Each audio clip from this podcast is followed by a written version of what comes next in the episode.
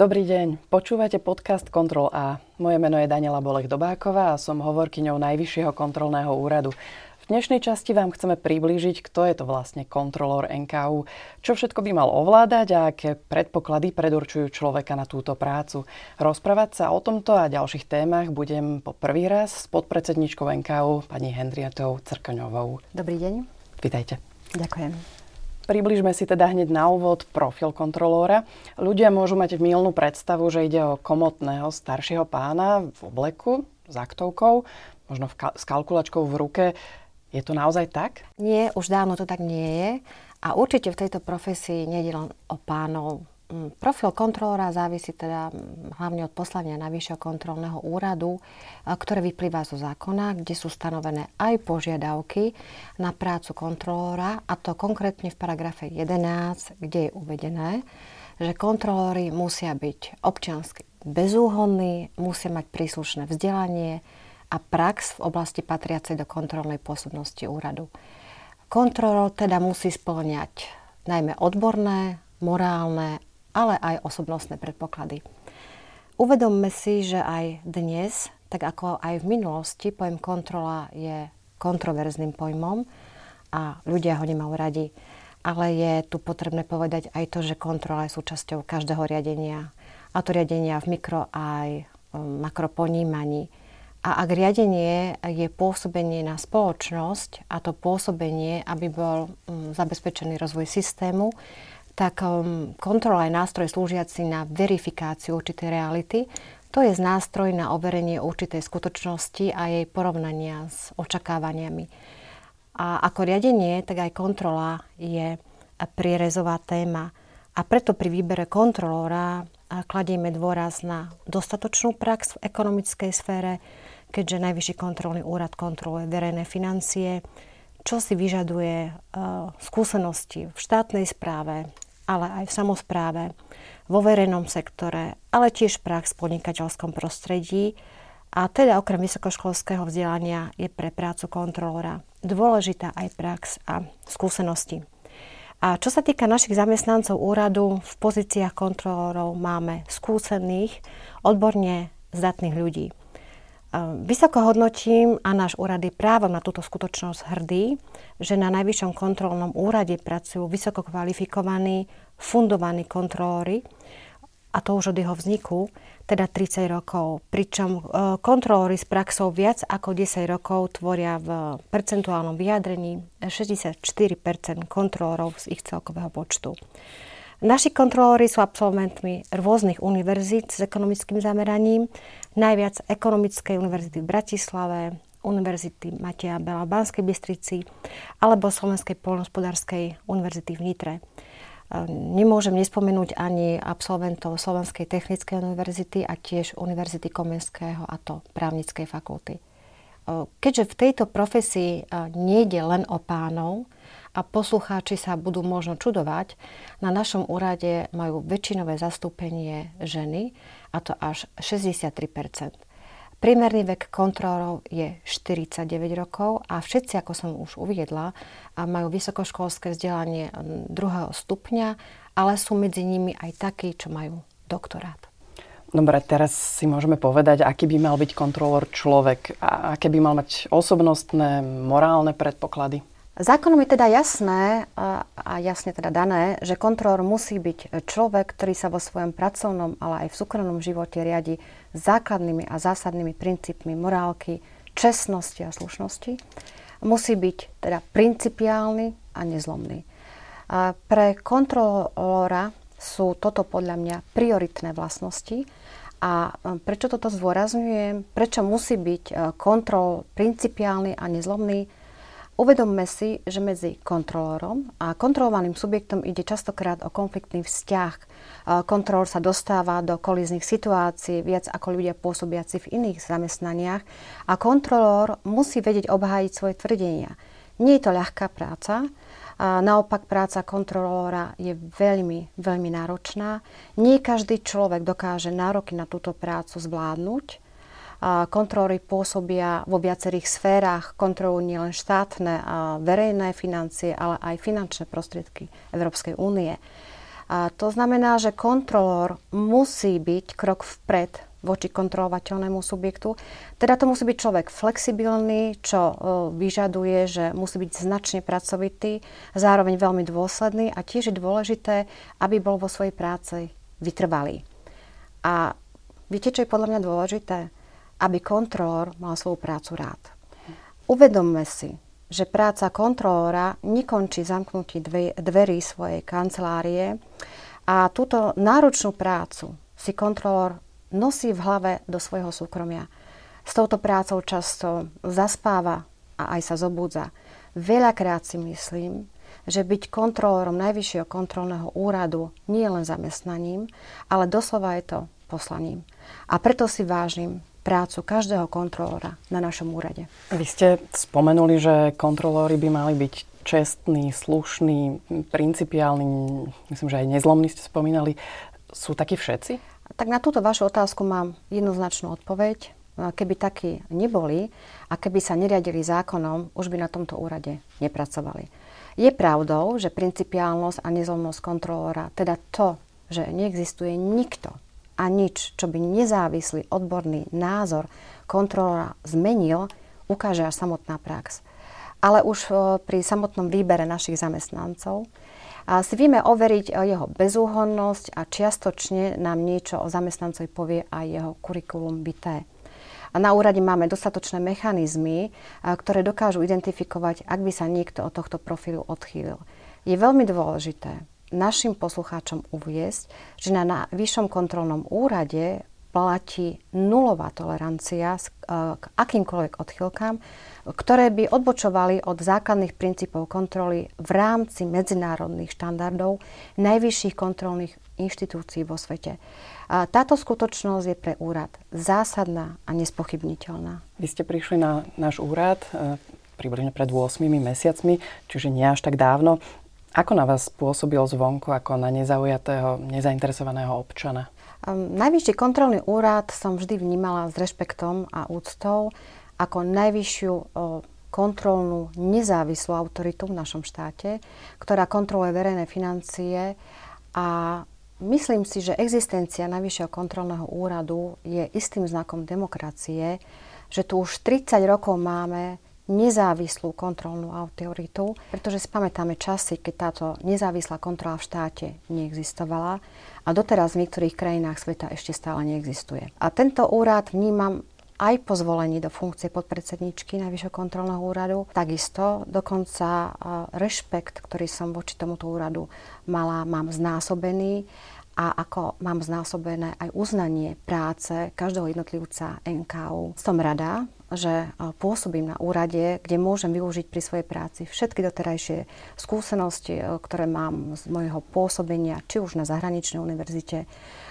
boli to skúsenosti v oblasti riadenia verejných financií, štátnych či európskych. A ďalej skúsenosti, ktoré som získala prácou v auditorskom týme, ale aj skúsenosti, ktoré mám zo vzdelávania dospelých.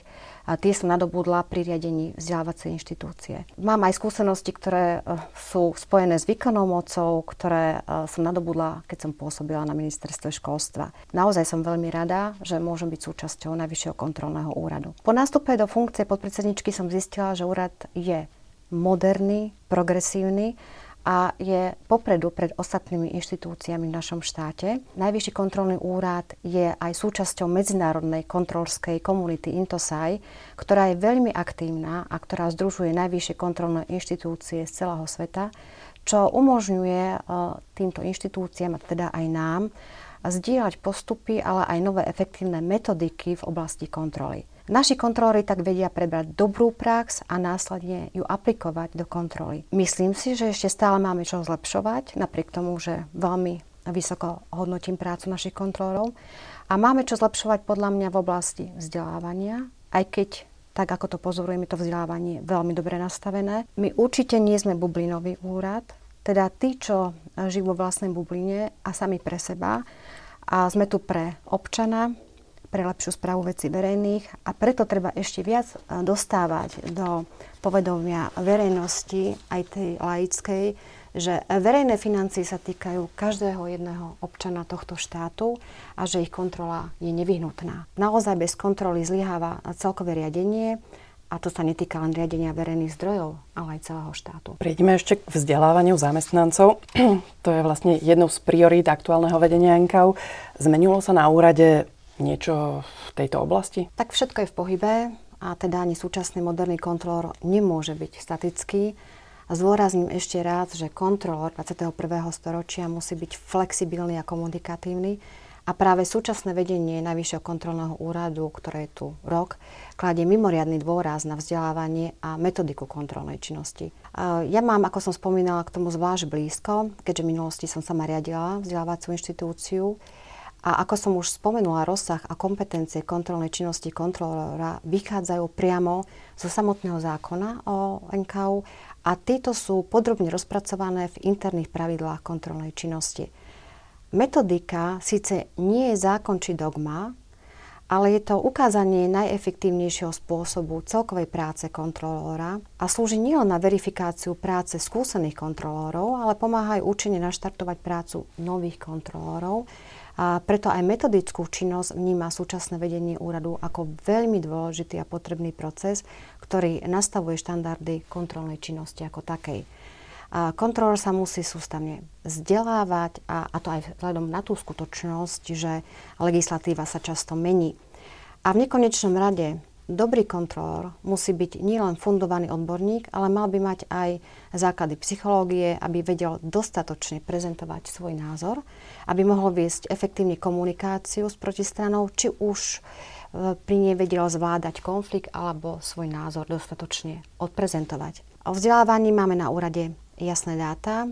Ak odrátame dovolenky, tak zamestnanec Najvyššieho kontrolného úradu absolvuje každý mesiac odborné vzdelávanie. Za minulý rok sa v rámci úradu zrealizovalo 44 odborný, odborných školení. Niektoré aktivity trvali 1, ale niektoré aj 12 dní. V tomto prípade ide o in-house aktivity, kedy naši vlastní najskúsenejší kontrolóri školia ako lektory svojich kolegov. Nezapočítavame do týchto školiacich aktivít aktivity, ktoré sú outdoorové napríklad na úrade vlády alebo na míry. A keďže kontrolóri majú široké pole pôsobnosti a musia vidieť nielen odborne obhajiť svoj názor, ale vedieť aj viesť ako som spomínala, efektívne komunikáciu.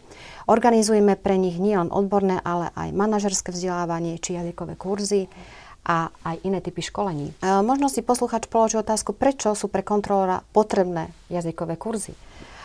Uvedíme len jeden príklad z mnohých. Kontrolóri sa pri svojej práci riadia aj medzinárodnými kontrolórskými štandardmi, ktoré sú v anglickom jazyku.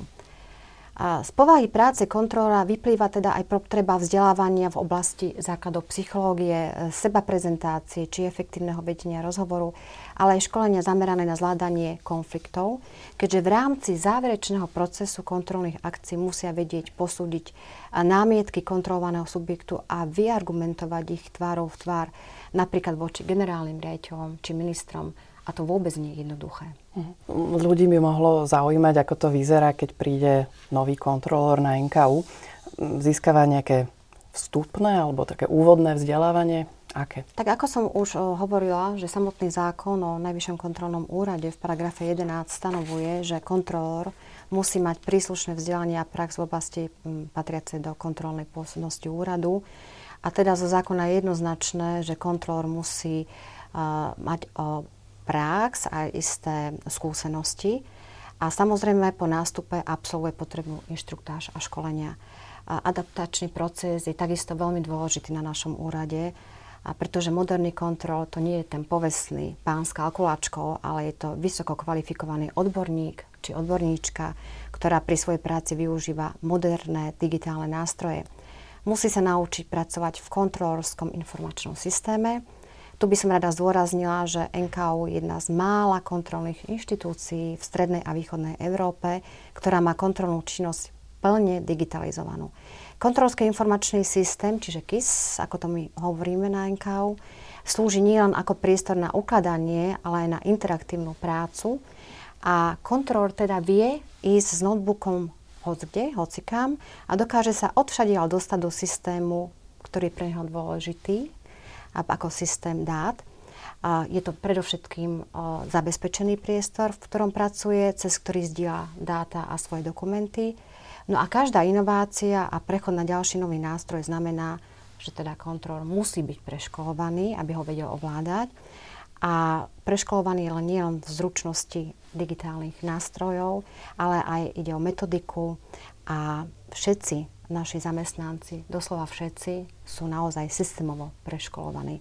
A moderný kontrolor je z môjho pohľadu svojím spôsobom väčší študent. Nedá sa mi tiež nespomenúť, že ešte pred covidom bol Najvyšší kontrolný úrad tak dobre digitálne vybavený, že sme mohli zvládnuť pandémiu a dokázali sme fungovať napriek prísnym karanténnym opatreniam. Aj keď naši zamestnanci zo dňa na deň zostali doma, mali k dispozícii notebook za toho kartou a dokázali pracovať odkiaľkoľvek a tým plán kontrolnej činnosti úradu nebol ani v tomto zložitom období narušený.